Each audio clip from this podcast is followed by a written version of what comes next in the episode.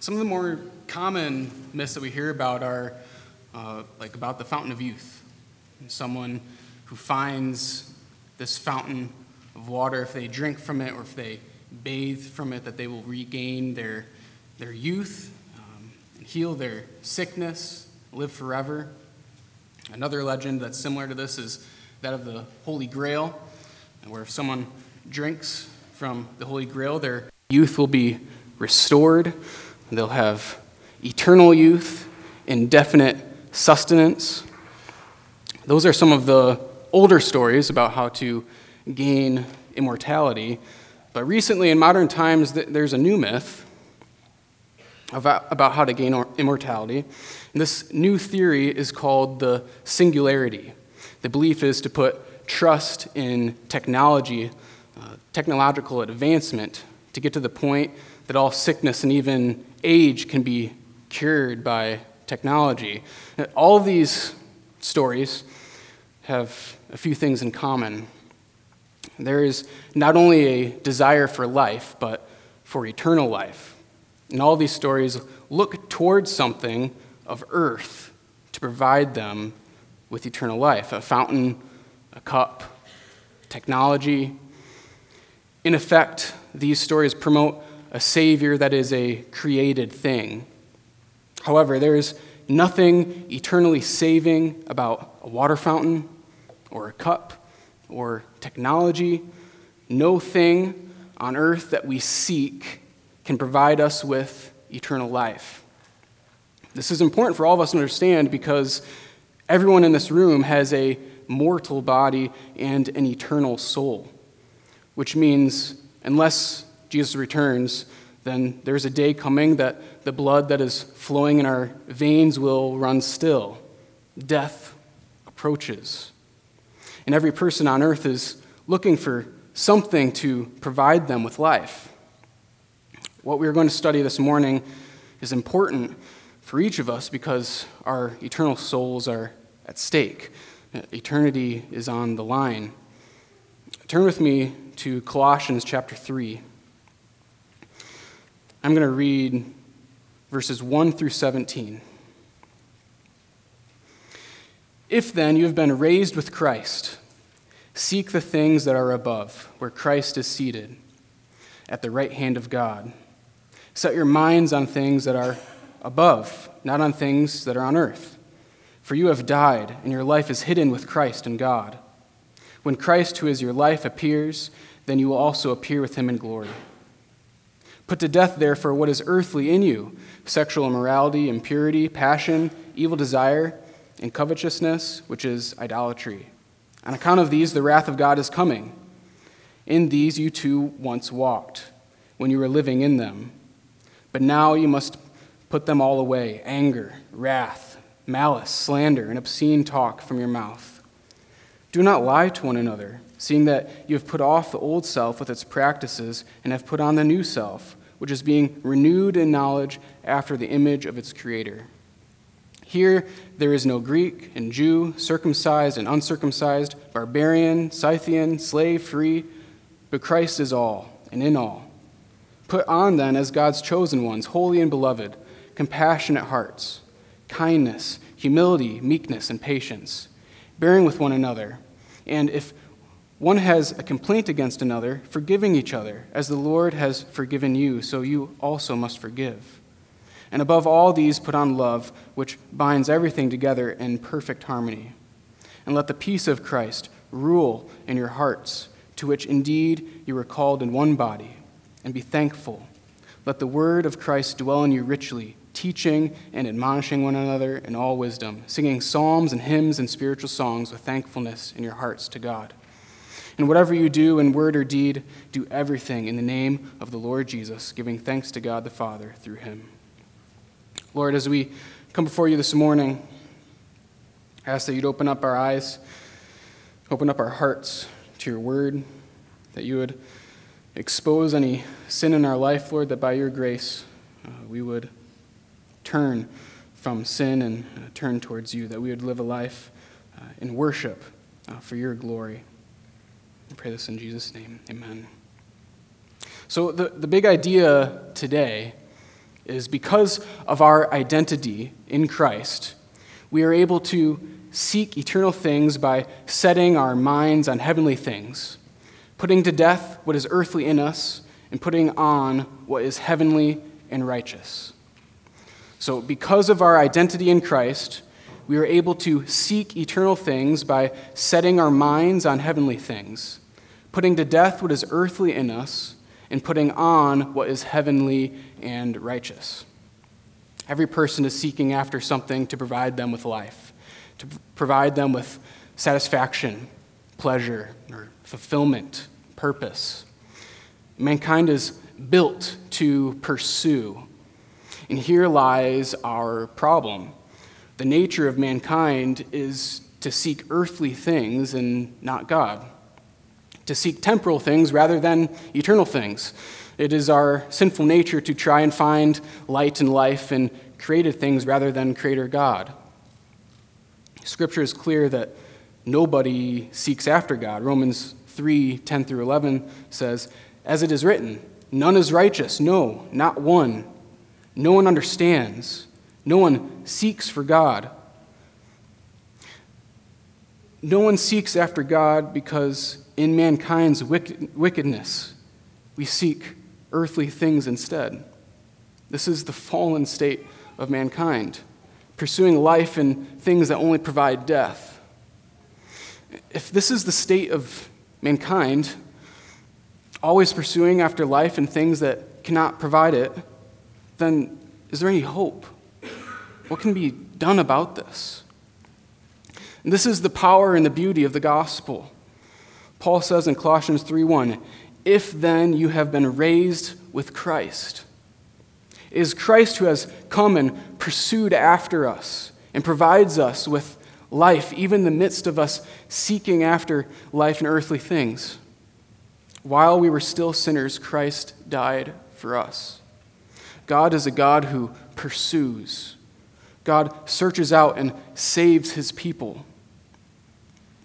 And so there is hope for mankind who blindly pursue anything and everything other than God because salvation belongs to the Lord. It is Christ who raises you from the dead and gives you new life and a new identity.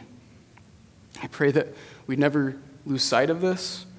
We have nothing to add to the gospel we have nothing to add to the saving work of Jesus. It is Christ who has died for us. It is Christ who has paid the penalty for our sins. It is Christ who rose again and defeated death. It is Christ who offers forgiveness to all those who repent and believe in him. And it is Christ who raises us from our death and gives us new life. And here is the entry point to what Paul is about to say your identity.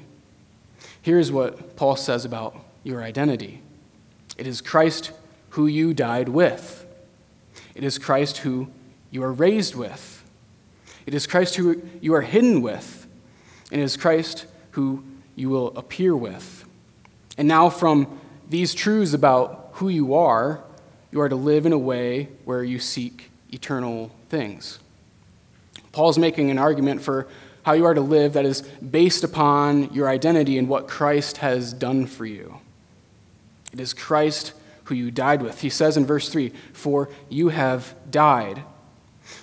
Where is this coming from? What is he talking about here? This is the death of the old self. This is dying to sin. Paul speaks of this in other letters as well. Romans 6 1 through 2, he says, What shall we say then? Are we to continue in sin that grace may abound? By no means. How can, how can we who die to sin live in it? Galatians 2:20 also says, "I have been crucified with Christ. It is no longer I who live, but Christ who lives in me. In the life I now live in the flesh, I live by faith in the Son of God who loved me and gave himself for me." With Christ we have died to sin because we have been crucified with Christ. Our past old self has been nailed to the cross and died along with Christ. And it is Christ who you are raised with. If then you have been raised with Christ. This is a raising from death to life. Ephesians 2 4 through 6 says, But God, being rich in mercy because of the great love with which He loved us, even when we were dead in our trespasses, trespasses, made us alive together with Christ. By grace you have been saved, and raised us up with Him, and seated us with Him in heavenly places in Christ Jesus. And it is Christ who you are hidden with. Rock of ages, cleft for me, let me hide myself in thee. It is Christ who we are hidden in. When Adam and Eve sinned, they tried to hide themselves within fig leaves. But fig leaves do not hide you or protect you from the wrath of God. In fact, no earthly thing can hide you or protect you from the wrath of God. But Jesus took on the full wrath and punishment for sin. When we are hidden in Christ, we are safe from the wrath of God because he has taken it upon himself for us.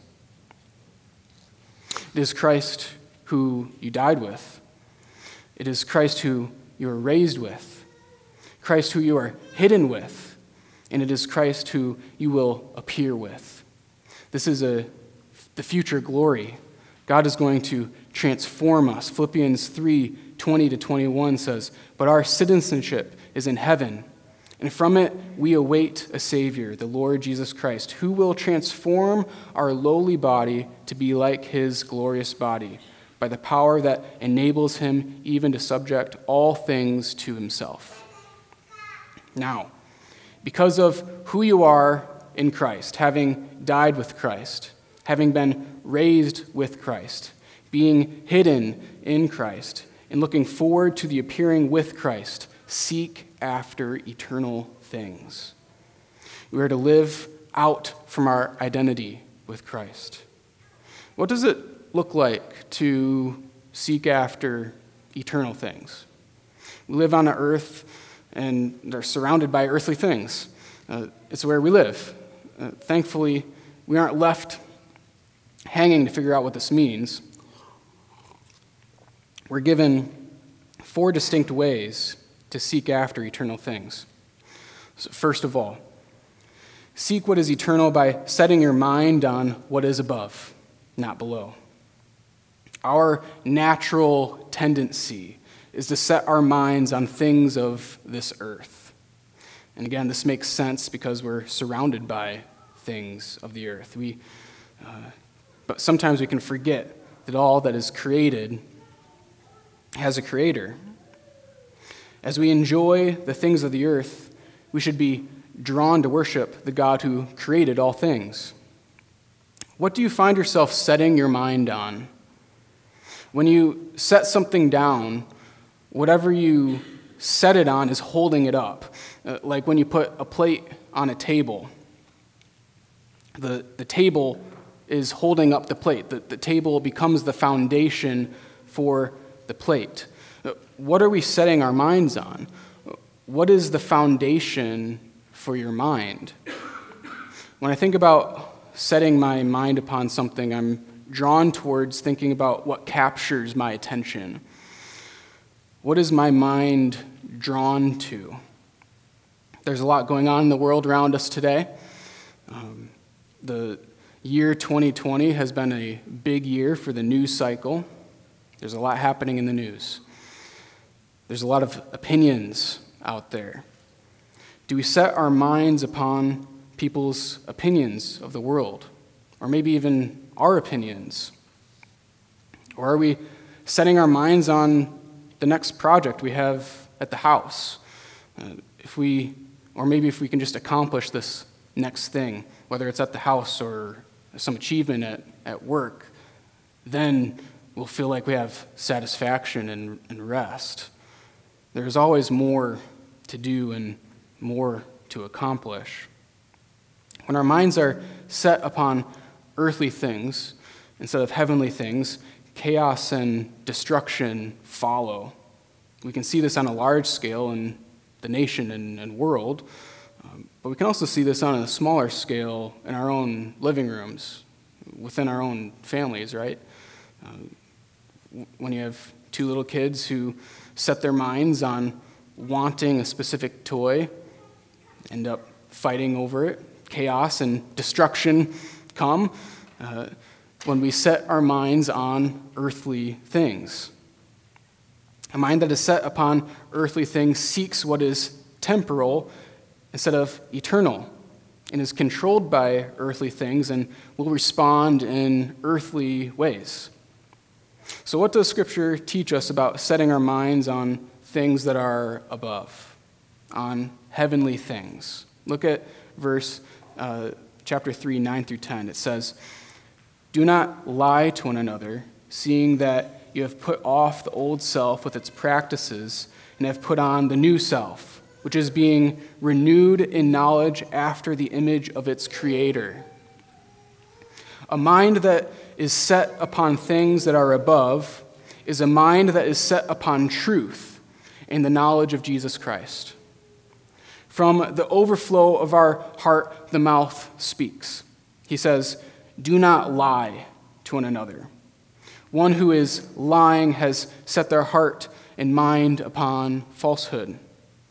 Christians, we must be people of the truth. And what is to be our source of truth? In a convoluted world where truth is hard to decipher because there's so much deception taking place, where are we to find truth? We find truth in God's Word.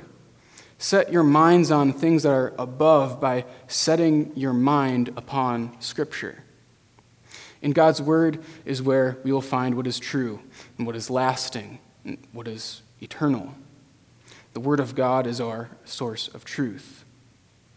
And in the Word of God, we find the truth about who God is, about who Jesus is. It said, being renewed in knowledge after the image of its Creator. Renewed in knowledge. The knowledge of God is renewing. We will find the knowledge of God in Scripture as we soak in the truth of Scripture. We will soak in the knowledge of God. And our minds will be renewed. And this is transformative. Romans 12, 2 says, Do not be conformed to this world, but be transformed by the renewal of your mind, that by testing you may discern what is the will of God, what is good and acceptable and perfect. A way that God transforms our hearts and minds is through the knowledge of Him. Seek what is eternal by setting your mind upon what is above and not below. Secondly, seek what is eternal by putting to death what is earthly within you. Put to death, therefore, what is earthly in you. This is strong language. Uh, putting something to death is an aggressive action. In our first year of marriage, uh, working at the camp in Michigan, I was working at, uh, there was a time I was sitting on the couch just reading a book, and out of the corner of my eye, I saw something scurry across the floor. Oh no, we, we got mice. Okay. So I, I was wearing slippers. I took my slipper off. This is my weapon. And I slowly crept over there. It was over in the corner of our house that was right by an entry point, and there was a couch here. So I went over there and I, I looked over the couch to, to see it. And lo and behold, as I looked over there, it was a spider. Now, this spider, no kidding, was at least the size of, of the palm of my hand. Um, it, it, it's, it's called a dark uh, fishing spider. And part of the reason why I lived in Michigan is because I thought I was staying away from this type of thing. Uh, I, I it, it's true, they actually eat fish. I thought that they only lived in the Amazon. Um, so I, I, honestly was like a little bit nervous. I, I, was expecting a mouse. I was a little bit nervous about killing it. This giant spider in the house. Um, I, I attacked it. I put it to death. Okay. Um, what is earthly in you that needs to be put to death? That, that is how we're supposed to go after the sin in, in, in our life, attacking it. Um, this is an interesting question to ask ourselves. We need to be aware of the sin that is in us. Uh, if we're unaware of the sin that is within us, then we don't have a chance to fight against it. If I was unaware of that spider, I, I wouldn't have known to kill it, I wouldn't have known to attack it. Paul points out some specific sins that need to be put to death. In verse 5, it says, Put to death, therefore, what is earthly in you sexual immorality, impurity, passion, evil desire, and covetousness, which is idolatry.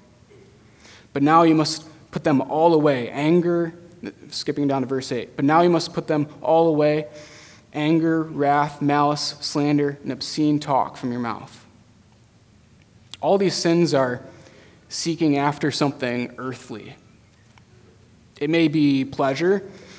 Sexual pleasure is fleeting, it objectifies people and makes them a means to self satisfaction rather than people to be loved and served and shown the grace of God.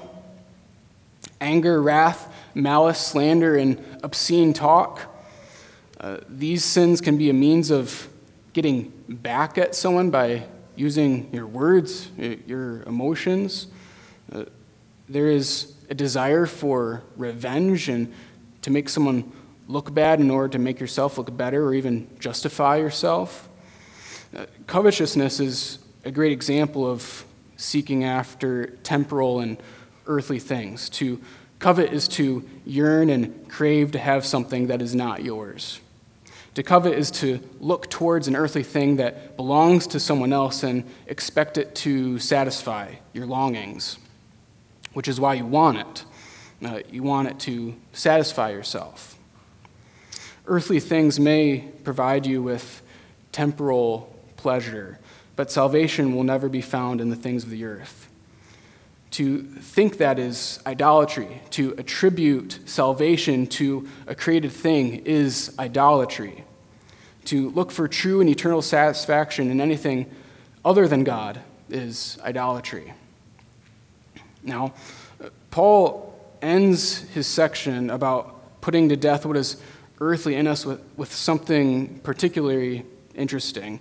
Uh, we are told that within the kingdom of God, there is no distinction between people groups.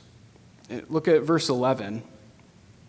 Here there is no there is not Greek and Jew, circumcised and uncircumcised, barbarian, Scythian, slave, free, but Christ is all and in all. This is countercultural today where everyone wants to label everybody by their skin color or some other distinction. Uh, here's the thing about labeling people to label people is to divide people Greek, Jew, uncircumcised, circumcised, barbarian, Scythian. Dividing people brings about division dividing people causes division, but there is unity in Christ who is not partial in who he saves. Put away earthly distinctions between people. There are only two distinctions that should be made between people, and it goes right back to the beginning of the chapter. If then you have been raised with Christ. There are those who have been raised with Christ and there are those who, who have not been raised with Christ. This is a kingdom distinction. And those of us who have been raised with Christ should be seeking out those who are lost, those who have not been raised with Christ, in order to tell them the good news of Jesus Christ. Some may object to this and say that to live and think like this is to ignore uh, certain groups who may be hurting or oppressed. Uh, of course, as Christians, we are to care for the hurting and taken advantage of. Um, this thinking does not minimize or ignore those people who are hurt or oppressed. In fact, it helps them. It is for their benefit. Uh, instead of being taken advantage of because of their specific worldly distinction, they are instead welcomed as people. Uh, this is a reason that Paul mentions this here, uh, because these earthly distinctions had a history of causing division Greeks and Jews, circumcised and uncircumcised. Those are earthly distinctions that caused some problems within the early church. And you also have Paul specifically calling out a people group who was specifically being looked down upon and treated poorly, the, the Scythians. Uh, the Greeks typically viewed the Scythians as people who were violent and uncivilized. Uh, the Greeks saw them as inferior to them. Paul does not minimize or ignore groups of people, but specifically calls it out in order to address the problem. Uh, those who have been raised with Christ should not view people through earthly distinctions, but rather have a kingdom oriented mind. And with this mind comes unity within the church and compassion and love for those who have not been raised with Christ, which motivates us to pursue them in love for the sake of their eternal soul. Seek what is eternal by putting to death what is earthly within you. And thirdly, seek what is eternal by putting on what is heavenly. Not only are we to put off and put to death what is earthly, but we are also instructed to put on what is heavenly. Those who have been raised with Christ should not be wearing their grave clothes or going back to their grave clothes. Uh, think about Christ raising his friend Lazarus. In John 11, Jesus calls his friend out of the grave. In response to the call of Jesus, Lazarus rises from the dead and comes out of the grave. John 11:44 says the man who had died came out, his hands and feet bound with linen strips and his face wrapped with a cloth. Jesus said to them, "Unbind him and let him go." Those who are dead wear grave clothes. But you have been raised with Christ. Grave clothes should not be what you wear anymore. You are to put those off and wear the clothes of life. It, it, would have been silliness for Lazarus, after being raised to life, to go back to his grave clothes and put them on. So, what is it that we're to be putting on? We put on the character and righteousness of God. Verse 12 says, Put on then as God's chosen ones, holy and beloved, compassionate hearts, kindness, humility, meekness, and patience, bearing with one another. And if one has a complaint against another, forgiving each other as the Lord has forgiven you, so you also must forgive. And above all, put on love, which binds everything together in perfect harmony. We are called to live out our new identity in Christ. We have experience the compassion of Christ. It is the kindness of God that drew us to repentance. It is because of the humility and meekness of Christ that salvation was made possible. Remember, we're, we're people who used to live and walk and sin. All the things we are to put to death and, and put off are things that we have done. On account of these, the wrath of God is coming. Verse 6. In, the, in these you too once walked when you were living in them. But God was patient with us and bears with us in our sin and offers forgiveness to us. All this is to show the love that God has for his people. If you have been raised with Christ, then you know and have experienced all this.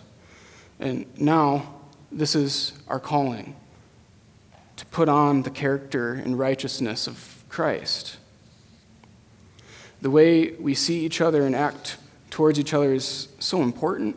Uh, as we look at Christ, we learn that what he sees with his eyes moves him to compassion. Uh, Luke 7:13. And when the Lord saw her, he had compassion on her and said to her, "Do not weep." In Matthew 9:36, when he saw the crowds, he had compassion for them because they were harassed and helpless like sheep without a shepherd. This is a repeated pattern in Scripture where Jesus sees people and has compassion on them. Doesn't this make you glad? Uh, Christ offers his compassion, and in his great love, he offers forgiveness of sins. He offers you new life and new identity in Him. So now there's no condemnation for those who are in Christ. This knowledge allows us to live in peace. Verse 15, and let the peace of Christ rule in your hearts.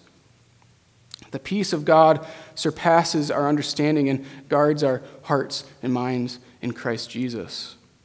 As we put on the character of Christ, this affects the way we see the world and, and how we act. And we're now able to forgive others because Christ has forgiven us. Seek what is eternal by putting on what is heavenly. And lastly, seek what is eternal by living in thankfulness to God. He says, And let the peace of Christ rule in your hearts, to which indeed you were called in one body, and be thankful. When we are thankful for what God has done for us, we are reminded about eternal things. For we were condemned for eternal hell but because of the forgiveness we have in Jesus Christ, we are bound for eternal life. The one who is thankful to God is one who has the word of Christ dwelling in them richly. And what is the heart and what is in the heart comes out of the mouth. Verse 16, teaching and admonishing one another in all wisdom, singing psalms and hymns and spiritual songs with thankfulness in your hearts to God. Thankfulness to God draws us to His Word. We are captured and gripped by His Word. And as the Word of God enters our hearts and minds, we then speak the Word of God to others. And we sing psalms and hymns and spiritual songs to God out of a thankful and grateful heart. This thankfulness infiltrates every area of our life. So now, whatever you do in word or deed, do everything in the name of the Lord Jesus, giving thanks to God the Father through him. When we live a life of thankfulness, we live in a way that is constantly and continually reminded of the gospel, which is to be consistently setting our mind on eternal things, where Christ is seated at the right hand of God. The world lives in a constant state of thanklessness towards God. May it never be said of us, for we know what God has done in offering his Son, Jesus Christ, on our behalf. Seek what is eternal by living in thankfulness to God. Isn't it a beautiful thing that we get to live out our identity that God has given to us? Because of our identity in Christ, we're able to seek eternal things by setting our minds on heavenly things, putting to death what is earthly in us, and putting on what is heavenly and righteous. The world will offer you earthly and temporal things and say that they bring life. They will say that we are to set our minds upon what is of the earth, that salvation and eternal life can be found in things like pleasure or health or technology. Do not be deceived. Set your mind on Christ, for he provides salvation and eternal life to all those who believe in him. Let's pray. Lord, we thank you that you provide eternal life through your Son, Jesus Christ. God, I ask that you'd give us the ability, the grace to live out the new identity that you've given us in you, that by your grace and power that we would put to death what is earthly in us, uh, by your grace and by your power that we would put on what is heavenly, that our minds would be set upon what is above and not of this earth. And so, Lord, we, we pray this all in, in Jesus' name. Amen.